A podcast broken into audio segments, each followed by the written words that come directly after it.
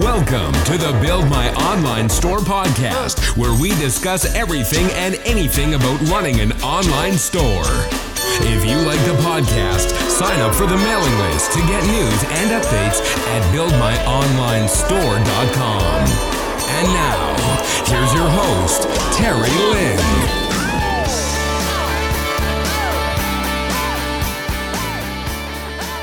Welcome to episode 23 of the Build My Online Store podcast. I'm your host Terry, and this week I have Ildi from Starlettos, where she sells a very cool add-on to high heels that keep you from sinking in the grass or the ground when you're walking around outdoors. So this is a very cool business that all female listeners should go check out. And before we start, we have another five star iTunes review this week. Comes from Josh, and he says, I really enjoy the program and the guests. Very good interviews that are packed with actionable information. Awesome, Josh. All right, since it's also the end of the year, happy December, and in the spirit of the holiday seasons, I'd love to hear more from listeners. So, what I'm going to be working on is a collage of all the listeners. And so, if you listen to the show, uh, take a picture of yourself listening to it with the artwork in the frame, and I'll give you a backlink to your blog your e-commerce store or your website on the sidebar of the website. So all you got to do is have someone take a picture of you listening to the show, and I need to see the one artwork of the show with my lovely photo on it, and two, uh, your face has to be recognizable, and also just send me the link for your website, your URL, online store address, your city, and your country. And this will go live on Christmas. And if you miss it this time, you'll have to wait again until next year. And we all know SEO is about building links, so here's your free link from me to you for Christmas holidays. And in some other news, I've been working on the content for our first online workshop in December. Right now, the date is set for December 18th, Tuesday. Uh, as for the exact time, I need to confirm with Andrew again, but sign up on the mailing list. I'll send out the registration link from there. And so, just to remind you again, we're going to talk about picking an e commerce niche for those that are just getting started. We're talking about uh, how to analyze a market, uh, kind of choosing the price points, uh, choosing some platforms, and all that basic stuff. So sign up for the mailing list, and I'll send out the registration link uh, next week uh, for December 18th, the first online workshop that we'll be hosting. So, all right, thanks a lot, and let's get into this week's episode.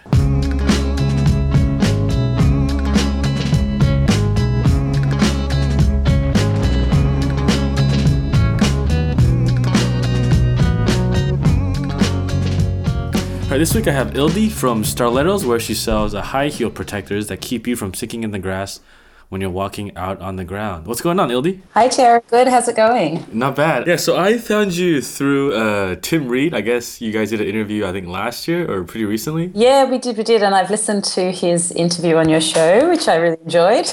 yeah, so how did he find you guys to get on his show? We uh, we do listen to his podcasts, and uh, as well as the uh, information he knew about, you know, us and the and the Oscars. Um, he we contacted him because we we sort of said, hey, we're a little small business punching above our weight, and he was interested to talk to us. Yeah, and do you listen to the one he does with James Schramko too, or just small business, big marketing? Yeah, um, m- mixtures of both. We we like both their podcasts. So sometimes my husband gets to listen a little more because I'm a I'm a mum as well as running this business, and he's my husband can catch the bus home, so he can webcasts on the way home.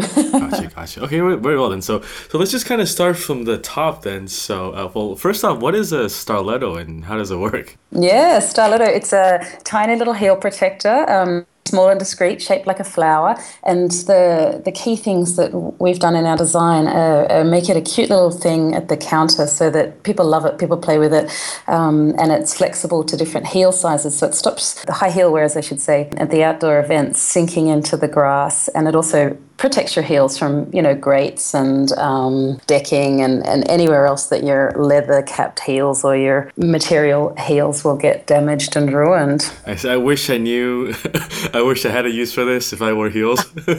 Listen, I've made my husband trial them, and uh, there's plenty of guys out there. One of my new untapped markets is going to be. Uh, you know, our, our, Sydney men market out there that wear the heels. So uh, yeah, I saw on the website there were, uh, I guess, horse jockeys that were wearing this too, or what's the deal with that? Yeah, yeah. No, we sponsor a lot of the horse racing um, and polo. It's an, uh, one of our new ventures is, is starting to sponsor the polo around Australia and, and where we can internationally.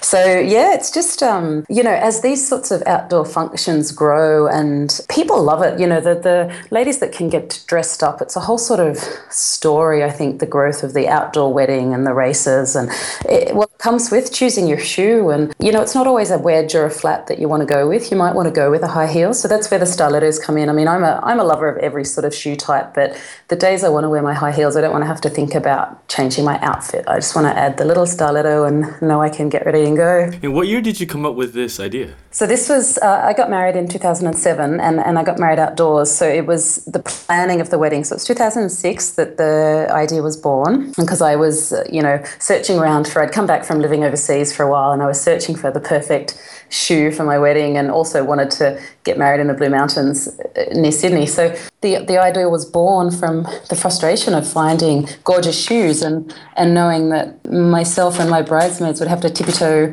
and and say vows and you know be sincere at the same time as teetering on our uh, toes and Okay, very cool. And so, uh, what was the first version of the product like, or did you always knew it was going to kind of be like this? We're, we were talking and and you know, just liaising with with each other and our friends. As my husband is a co-inventor. We so we started doing patent searches, and we also started drawing up the idea. And we came across a German guy that never went to market, and he had patented basically the idea that we had drawn at the time. And so we thought. Oh, you know, oh, we can't do that then. And then we thought, no, hang on, how do we do this and how do we do this better? So we decided it, you know, from the original concept that we had drawn up on paper, we drew and we both separately actually came up with sort of a flower like design. The first one we created was just with glue and elastic and beads, and we, we made basically a really dodgy sort of bottom of a furniture scraper uh, stuck to some beads with elastic weaved through it and we just imagined that there would be lots of people sitting around doing making this sort of thing and then then we realized we probably should go to uh, you know an industrial designer and there might be better better things and with the idea, did you think that? How come no one else thought about this? Because it seems very common, right? I mean, heels have been around forever. How come no one else has thought about this?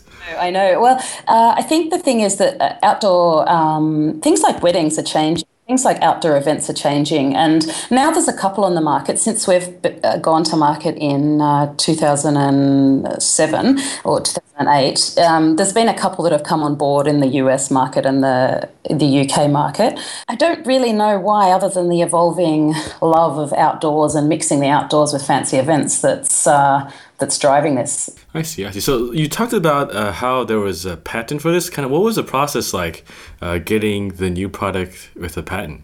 It was it was lengthy and expensive, but I think a good thing is to use, especially as a small business, like with all your components, use professionals and um, bring in other resources. So we had a lot of he- help and we took a lot of advice from government organisations and we went to the right patent lawyers and we had our patent pending. And then we actually um, ha- found a, a, copy on the market, so we had to negotiate with that, and we, and we found out from then that there's an innovation patent that you can also apply for. So while your patent is pending, it's a, a good thing to know that uh, if you need the process sped up and you can prove, you know, that you've you've made the innovation, then there's the innovation patent as well, which can clear your ground. So just to make sure I understand this, there's one the innovation is the process of creating the product, and then the patent is actually the finished product, right? Yeah, they just exactly cover off um, slightly different things, and um,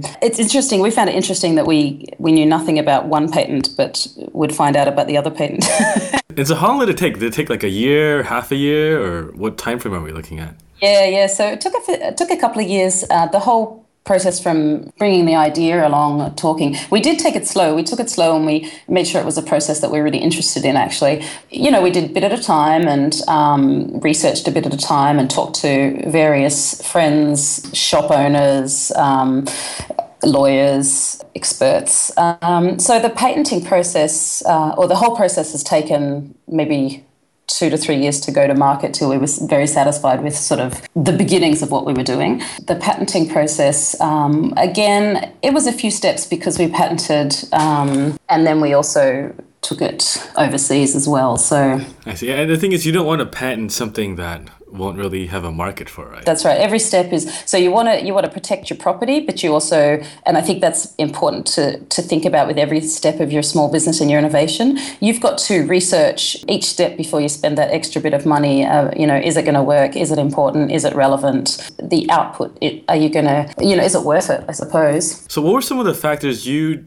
took into account before you said, okay, I'm going to patent this and there's actually a market for this? Kind of what were the factors you used to test that this idea was viable? From the very basic to the very technical. So the very basic was that I thought it was a good idea, and almost anyone I mentioned it to that was of um, my age, I suppose the heel wearing, wedding going age, um, thought it was a good idea. So that was basic market research. Right up to we used uh, a contact to do a business model. So we did a lot of financial modeling and business modeling to project things like how many people are going to the races, how many people, how many of those people are females, um, you know, each year in Australia. So very much um, the technical side of where we're going to get a return on our investment. And so for the price point of the product, did you kind of decide this beforehand? Is this what you're talking about, or? Yeah, exactly. We modeled that. That was one part of modeling. So financial modeling and business modeling, the the organization um, we used, you can look at almost any aspect of it. Um, so price point was just one, but if you price it at this amount and you've got this many people potentially using your product and this is the amount that it's going to cost. It just looks at every part of your business that you are potentially going to launch and then you can really get a a good idea about what you're going to spend. Because we were doing something very new and we were using materials that we had taken years to research which which materials was the strongest as well as it's a two part um, product. So one part is the base, which is very, very strong. So it shouldn't ever break, which some of the other heel protectors do. The petals should be flexible enough to allow different sized heels. Because it's a two point product, we had to find all the materials that we would use and then we had to price it up properly. Uh, now, in saying that, we have reduced our price from the beginning price, but that was always in our plan as well. So we started off actually at a price where it wasn't as attractive to distributors and it wasn't as attractive to shops, but we got our foot in the door. We started selling as a small business and it covered a lot of our costs at the higher price. And then over the couple of years, we have dropped the price as we've been targeting more distribution, larger um, shops, and shops that will want to sell it at at a marketable price. So we have had to drop the price, but that was always in the plan. I see, I see. And so just one more question about patents I forgot. So I guess you guys are patented in Australia, right? Did you have to do it again in like the US, EU, or is it the same process? Yeah, so same process for us. Uh, we are, we're patented, uh, as you say, um, UK, Europe, Australia, Canada. And yeah, we just, we use the, the patent lawyers. So um, basically, once you've got a patent lawyer, the process for us as the small pretty easy apart from spending lots of money. I see, I see. And so are the Starlettos made in Australia or are they kind of made in Asia or how are they sourced now? Yeah, so for us, we are still Australian design and made. We we have got a license agreement through the U, UK and Europe, and um, our licensee they produce in um, in Asia, but the Australian market and a lot of other countries in the world that we distribute to are, are produced in Australia. So yeah. Yeah, I see. You see a lot of small businesses that can produce locally, whether it's in the U.S., Australia, or UK. There's like a big trend now just to make your stuff locally if possible, right? Is that what you see too?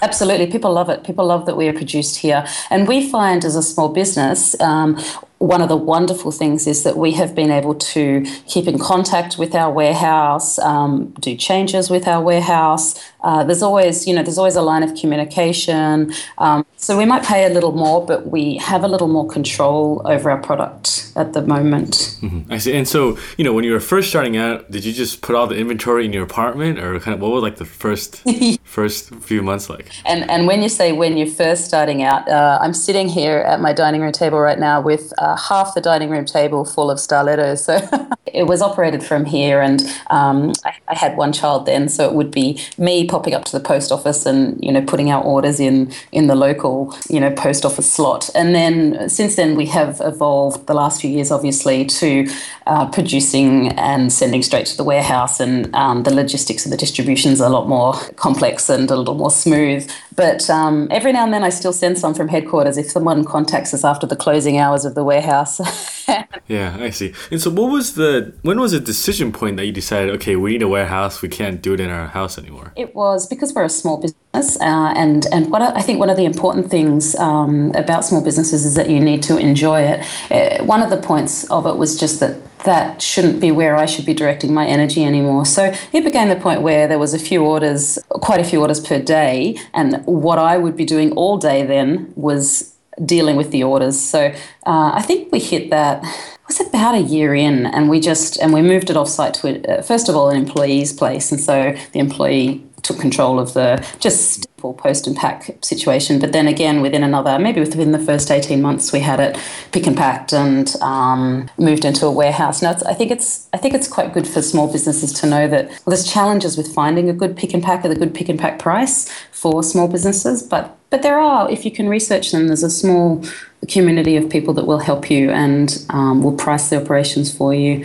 uh, including our current warehouse, um, Thorndale, who are a, a member of the uh, Disability Enterprise of Australia. So work with at a good rate and, and we enjoy supporting them and, and they help us grow our business. I see. And so when you're looking for like a third party logistics center, I understand there's like a scaling price in terms of how much product you have and how much they charge you, right? Absolutely. So, on one hand, that is hard when you're getting from small business to um, larger volumes in finding something that you can afford. And we waited up actually during this period. I had my second child, so we worked with more people working for us anyway. So, we covered off that middle period by just using our own em- employees to do the distribution and fulfillment. But yeah, the next step I think is to just get to the large scale, very experienced pick and pack places and uh, and the distribution because they do they do price it according to how many you know product you send out per day. And so I understand you also have distributors that sell the product too. Yeah, distributors. So we have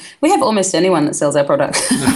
and so how do you keep them happy when you sell it direct online too? Yeah, so we offer quite good margins um, for the distributors, and we also um, point out that there's a recommended retail price, but there's a flexibility in that price. So our product is a few dollars difference um, around different shops, uh, and that's that's based on our prices as well as what we you'll need to pay for postage on our website, etc. So we're all around a similar price, but but we make sure we the distribution happy with their margins. I see. I see. And do you find that your retail sales are going faster, or kind of your online portion of the store? Yeah, I think both. Retail sales this um, current Australian spring, ha- we, we have just got retailer after retailer come on board, and they've been approaching us through the web, which is absolutely fantastic. And they're from around Australia, but they're also from all corners of the world. Which actually, at the moment, we've some of the some of the countries we've got the ability to deal, you know, channel into, and some of them at the moment we're just sort of working out how to distribute. You know, sometimes the security of post and that sort of thing can make some countries challenging when you're a bit smaller. But yeah, so at the moment the growth is um, it is both, and whereas it used to be maybe a few a day, a few four years ago when we when we first came to market, um, really the orders are bigger. So you might say you had uh, three times the amount of orders, and we do double. Actually, we've found that we've doubled every year with our with our revenue and our growth. But the orders in themselves from the from the consumers, market consumers, will be um, more Starlettos. So people used to buy one pair. Now they always buy five or six pairs at once. So so that's grown. Um, but the number of retailers that that know us and the areas that they are in have grown as well. So now we've just had our first fashion store approach us and they're trialing us in Paddington, Sydney. Nice, nice. And you know, a lot of people say, you know, e-commerce is the future, but do you still see offline retail as a powerful channel? Yes, yes, absolutely. We we are um, as a small business though, the e-commerce is a really good way, a really efficient way for us to operate, I suppose. But the shoe stores for our product, the face-to-face contact is such an important part of it. The word of mouth is part of a big part of our marketing strategy. So word of mouth as well as a lot of online marketing. And and I think that's important uh, then to have the, the people meeting in the shops and the story, I suppose, at the sale, the upsell there, that's um, that's part of the retailer's growth for us. So yeah, both e-commerce and shop fronts are really important for Starlettos. I see. Yeah, it's funny because I was talking to a guy at Shopify last week, and he was saying uh, in North America, all the retail sales last year, only 10% was e commerce. Wow. So that was really low. I was surprised when he said yeah, that. isn't that true? Because it's such a growth area, but it's, you know, as a, I suppose as a shopper, you love the contact. We love we love the, the touch and the feel and the physical contact. I think, don't we, of of um of actually sort of going into shops and so even though you can online shop, I think you still you you maybe miss sometimes a little bit of the um, experience. So people will do both. I think. Yeah, like I think it's one thing to see a Starletto in a video, but it's one thing to see it in a store and actually put it on your heel, right? Yeah, absolutely. And we we often supply um, one for the people to play with in the store, so they don't because otherwise they want to get out all the stock that the shop owners have and play with them because they actually feel really cool and they, you know, it's actually quite cool to hold and touch and yeah. So the tangible um, ability, I suppose, of being in a shop and touching it and putting it on your heel and seeing that it works. And and actually, I tell you what, we do a lot of our marketing at events. So we will go, we'll either send product or if we can get there, we'll go and and just basically provide some product at the event so people put them on wear them and say wow actually they work. Yeah and then they just tell one or two friends and then it just kind of grows that way. Yeah that's right. And so who is your typical customer that buys the starletto? Yeah i think the typical person I think females are a huge part of our market. I know that's a little obvious, but it started off as country girls. They, they were the ones who really launched us on the map in Australia. The country um, racing girls around here are very glamorous and their events are, you know, really important to them. So they've seen they, they saw this product and it was like they needed this product so the first and and still very strong market for us was um, the country girls, and then it's. So these these girls are like they ride horses, or uh, sorry, I'm not really sure what an Australian country girl is. yes, probably. So our horse riding, uh, horse racing here in Australia, and um, other such country events where the local community go and attend. The attendees are absolutely glamorous. They're in high heels, amazing dresses. There'll be a headpiece. Yeah, so so the country girls here are, are not necessarily riding the horses, or maybe maybe when they're not attending these events, they ride the horses. They're turning up like they're at you know a bridesmaid or a, um, you know going to a ball, but appropriately fitted out, of course. So so so it's a very upscale kind of. Absolutely. In the states, I think you you know you've maybe got one big horse racing event that I know of, and that I've probably just absolutely um, got that wrong because the USA market.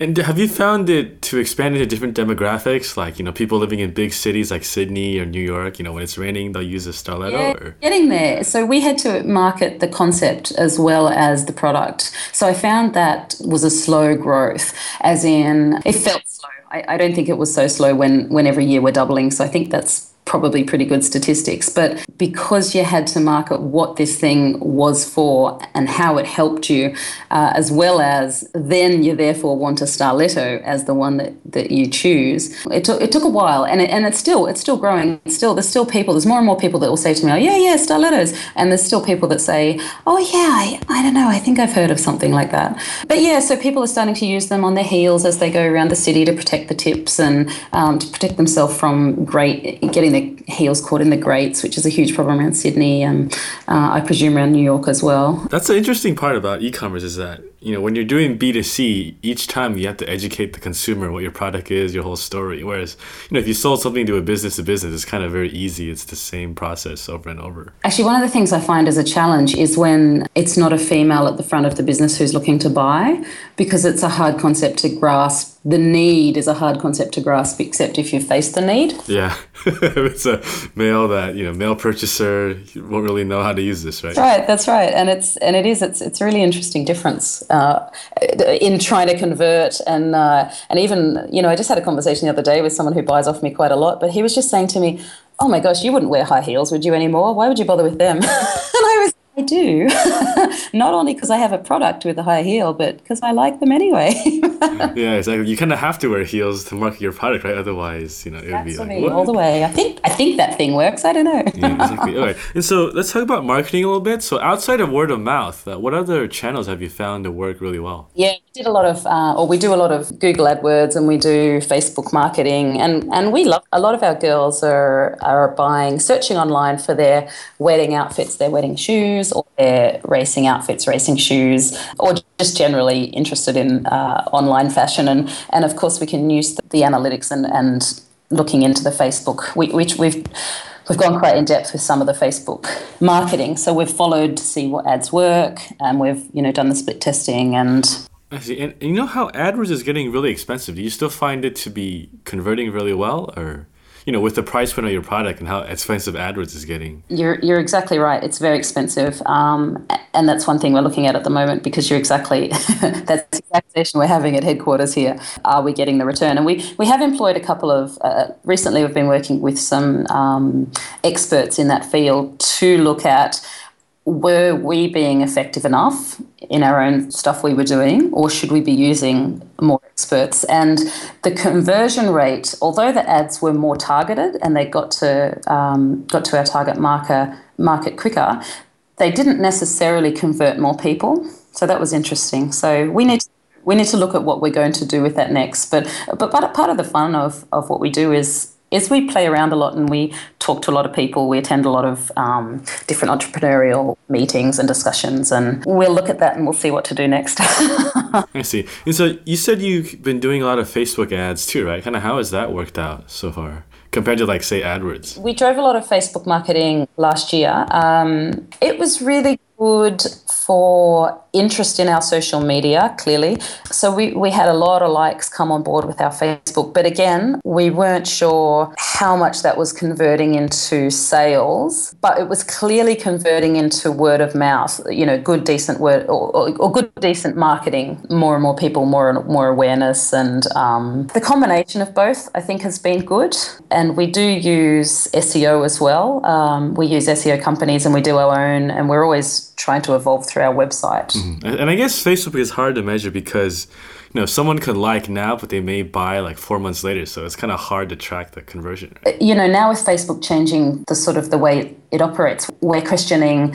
It's it's been our primary social media, but we're we're now sort of looking at what the spend is involved with that that platform, I suppose. Um, but yeah, so that is that is the challenge, isn't it? It's it's how, how much social media, how much interest do you drive, and how much is it driving your sales as well? Yeah, and that's the thing that Facebook said. We're talking about like where Facebook's making you pay to kind of like have everyone see your news, right, or your posts. I'm a little disgruntled about that because you're already with using Facebook ads as a marketing way. You feel like you've put some investment into Facebook anyway. So then to have to pay to advertise your posts to the people that have liked you I don't know. It feels a little cheeky. Yeah, I know. I think you're not the only one. There's a lot of stuff on the internet where people are not happy about this. It's a hard to know what to do next. So, so we are trying things like the Pinterest. We we always feed through to Twitter anyway. So, but it's again, it's another thing on the drawing board as to what's the most effective for our business. I see. And so I see you guys have I think ten thousand likes now. Is it already filtering like?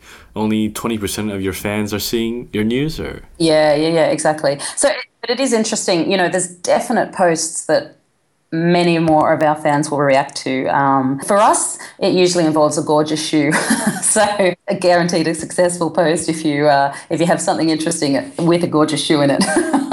yeah, but I guess the the thing that I guess makes businesses angry is that you know you're gambling on you know people seeing your stuff and you don't know if there's an ROI when you have to pay it upfront just to broadcast it, right? Absolutely, and I mean, yeah, that's right. You, you sort of think um, this is supposed to be a community that you're building that's interested in your your product and your ideas, and um, so you know people can always opt out. So yeah, I think it's um, I think it's quite harsh. yeah, I know, and I think instead of making people pay for it, you know, users can always unlike something and they won't see anything. So I don't know why Facebook is doing. I'm interested to see how.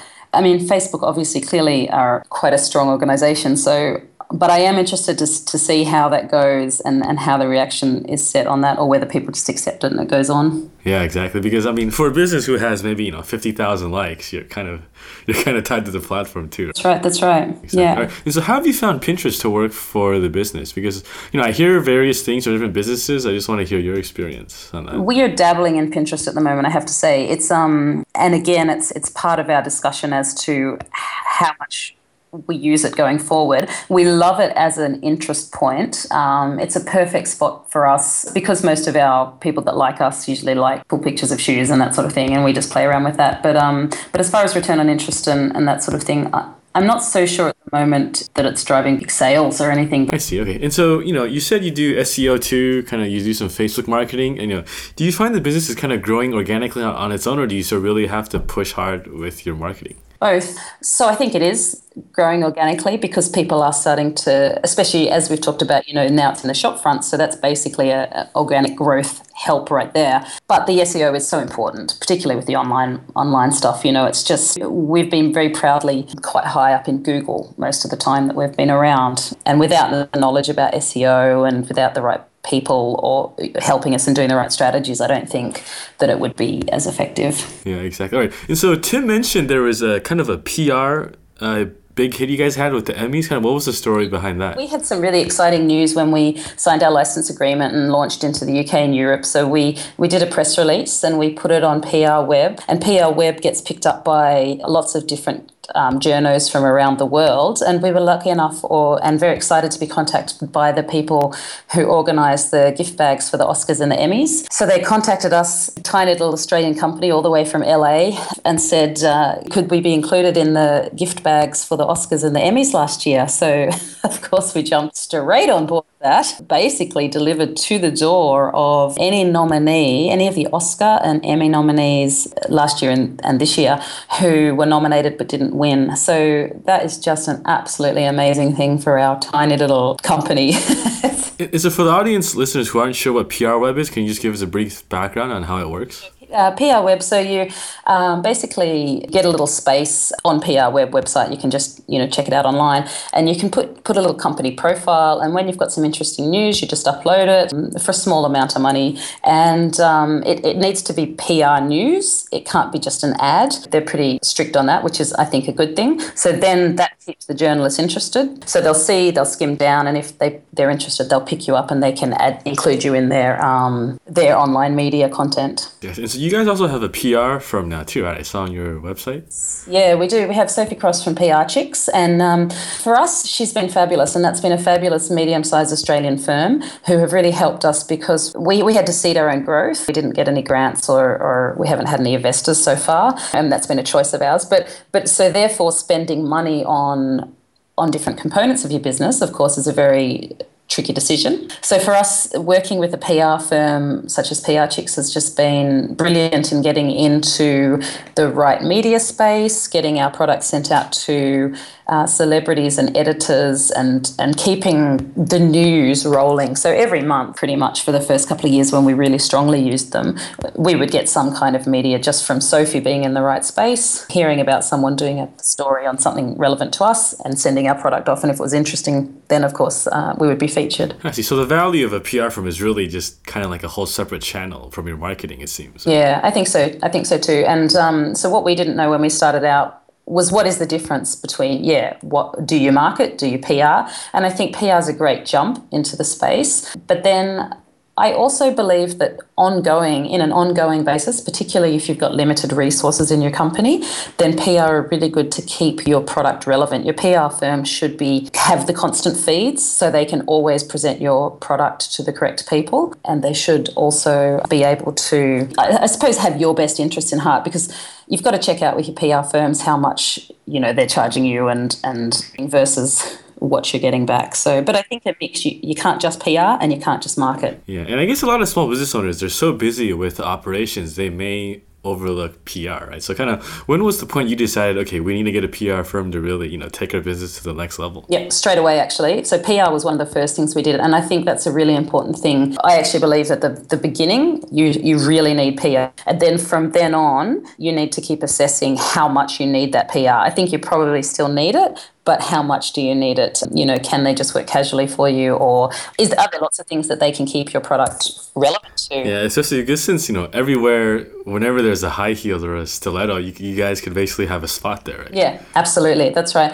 Anything to do with horse racing, outdoor events, boating events, um, weddings. the local media recently, because three weeks ago our prime minister was in India and she got her heel caught in the grass and she went you know, head over.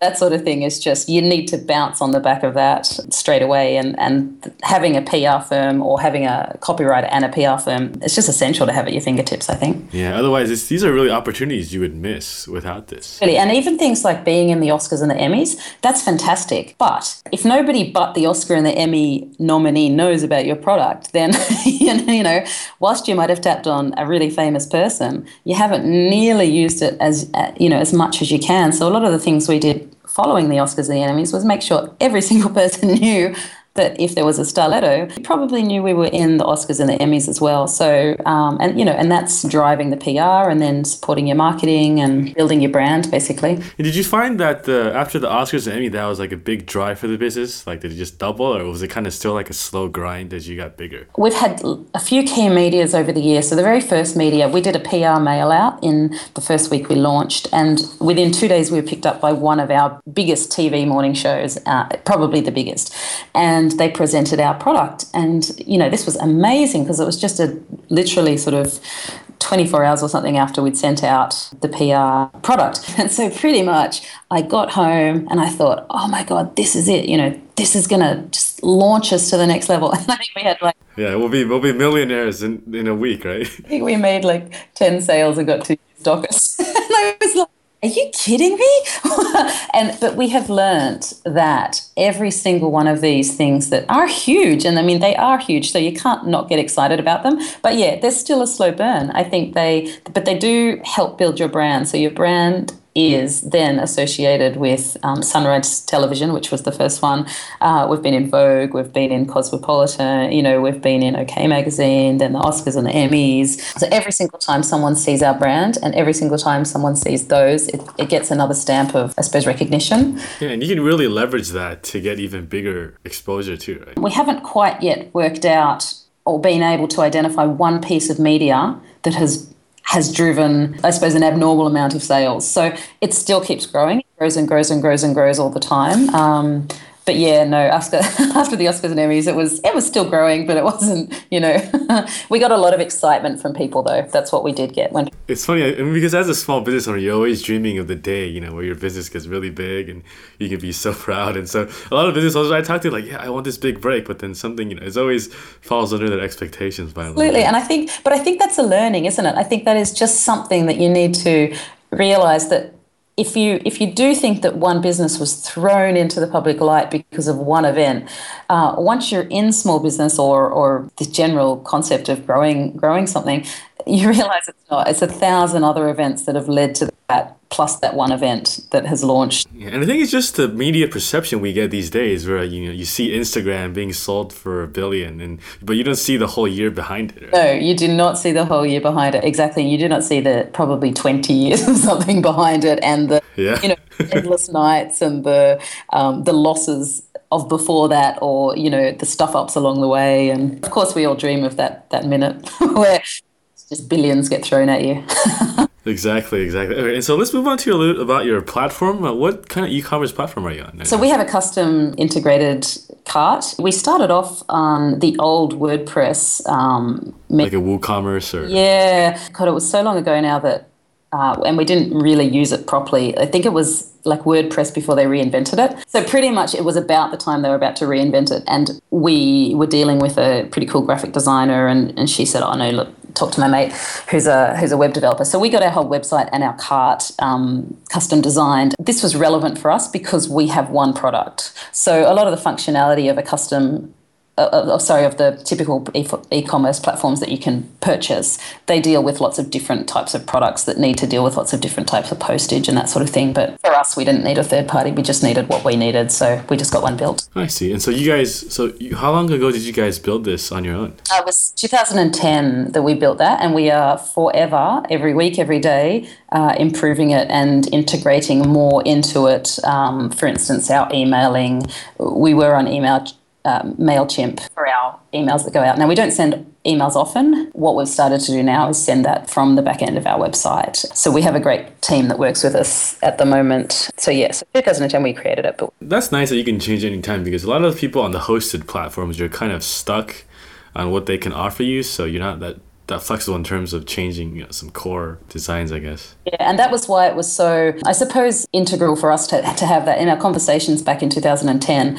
It was clear that we were, as I say, building the concept as well as building the product. So we didn't really know 100% what we needed to do. So we just sort of did did some stuff and then it became obvious that we needed to do a bit more. So yeah that, that was beautiful. It's beautiful but it also is tricky if you do custom design your cart because you're responsible for your own mistakes and your own bits that you don't think about and you know so so when you've got, got a problem you have to sort that problem out.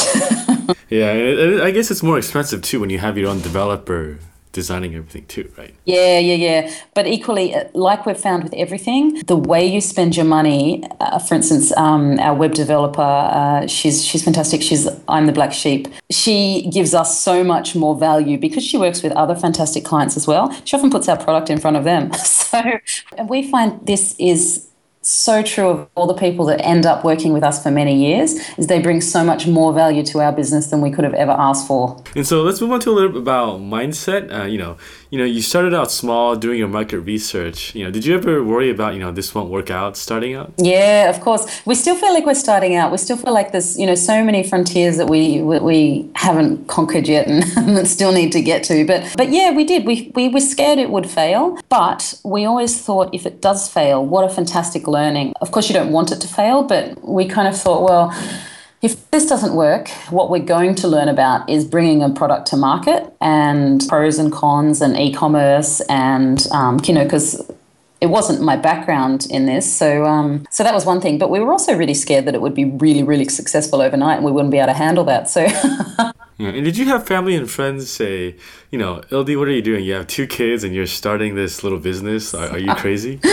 and uh, and I think part of me agrees with them, but part of me just loves this the fact that you know i'm doing something different and i'm doing something that forever is challenging my brain which every every every now and then i walk away from it for 24 hours and just say that's it. That's enough but at the time it's so challenging and it's so interesting. And you know i'm never ever bored. I'm always wondering what i'm going to do but n- not in the way that i've got nothing to do if you like. So yeah it, it is crazy. And i really hope my kids are also learning from this.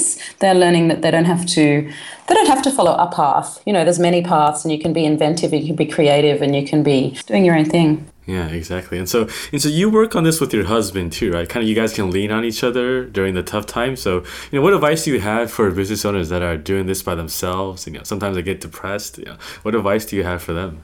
Yes, I think it's so. So my husband's not really in my business. He's a co-inventor, um, but he's he's full time uh, in another role. So he every now and then, if I if I need some help with some things, he'll he'll do them sort of with me. But yeah, you're right. I mean, he's a great support is one of the things. But also, I've I've made sure to connect with a fantastic community of small business owners and entrepreneurs, and I think this is absolutely key. It's um because you do, you know, if if you're in a team and you're in a big corporate, you just you lean over to your mate and you think, oh, you know, let's go for a coffee. I've had a you know bad morning or whatever, but when you're in your own business, I think you need to make sure that you've got that community around you with the people you bring into the business and um, just with net- networking events. And, and every day I have to say, I go and buy a coffee. Um, you know, so if nothing else, I talk to some humans.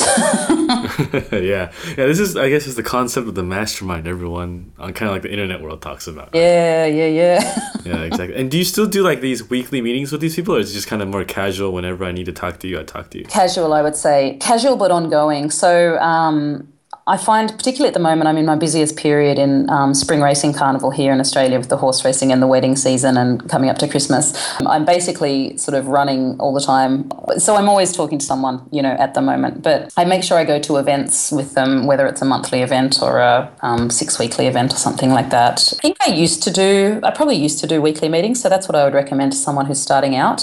Make sure you pick some people, people in the same growth stage as you, but also people that can mentor you a little as well well and give you some growth advice. And make sure you do do that. Make sure you keep yourself um, relevant and and in people's space, I suppose. Yeah, interesting. All right, so let's just wrap a little bit here. Are there any uh, kind of new products we can expect besides Starlettos? Are you branching into anything new? At the moment, uh, we've decided to stay just with our one product, but we're bringing out um, the, the US market is a and that, that's our market for this year that we've broken into. Largely, I suppose, because of the Oscars and the Emmys, but we've found that it's a much more wedding driven market. It's making us think about our product in regards to the brides. So we've got some bridal colours coming out, hopefully for the USA spring uh, 2013. So we've got some pearly colours and some pinky colours. Um, a little down the line, while we're still growing so strongly with our product, we're sticking with the one product. A little down the line, we're going to think about diversifying what we what which way we'll go there. You know, there's like what three billion women in the world. Say thirty percent wear high heels. I mean, the market's so big. you know, you feel like you're tapping it, and then you feel like you're not not tapping a you know a tiny bit of it. So that's right. We just want to we want to get this right, and we also want to, as we grow, we don't want to lose the personal touch that we feel like we, we still have in our business. Uh, this last question always stumps people. So, what's uh, one thing you wish you knew when you were starting out? I wish I knew Sarah Jessica Parker. that would have done all the advertising for you. Right? she loved my heel product. no, um, I think I wish, I suppose, how to how to apply. you know, in Australia, I wish I had known about all the support that there is for small businesses through the government because we we drained a lot of our first lot of resources in starting out and then we realized that the starting out is only one part of the money that's going to be an outgoing factor. then you've more money in the next phase and the next phase and the next phase. And so it was only in the next phases that we started looking into what support we could have from the Australian government, what grants were out there, and that sort of thing. And actually, we, we had missed the ability to apply for some of the um, innovation type grants because we were too far along our process. So yeah, that would be something I would have I would have had because we like to keep our own control, so we didn't want outside investors at the at the startup phase, but we would have liked some more money. I see. So, what are these type of grants you're talking about that the government has? Just to go into more detail. Um, our government, in it does depend. It can be a national grant or it can be just a state grant in one of our states. Um, so the local governments might offer it, or the national government might offer it, and it can be there's there's many grants for um, innovation. So when you're inventing a product, or there's grants for exporting, um, marketing to an international market. Yeah, there's just they change all the time, to be honest with you. The uh, Innovation Australia, I think, is one good website to check out, and and even just googling, you know, inventing a product. it beats you know putting you know five thousand, ten thousand dollars of your own money into something when you realize you could have just got it somewhere else. And it can be up to some of the grants are up to you know two hundred thousand dollars over a few years.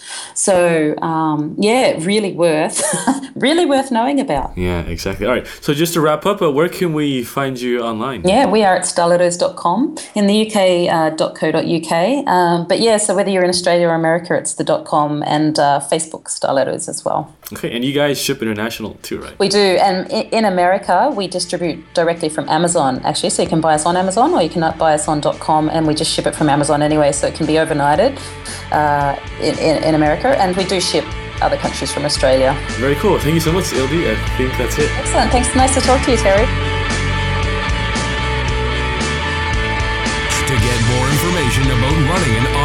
Store, visit our website at buildmyonlinestore.com. Thank you for listening to this episode of the Build My Online Store podcast.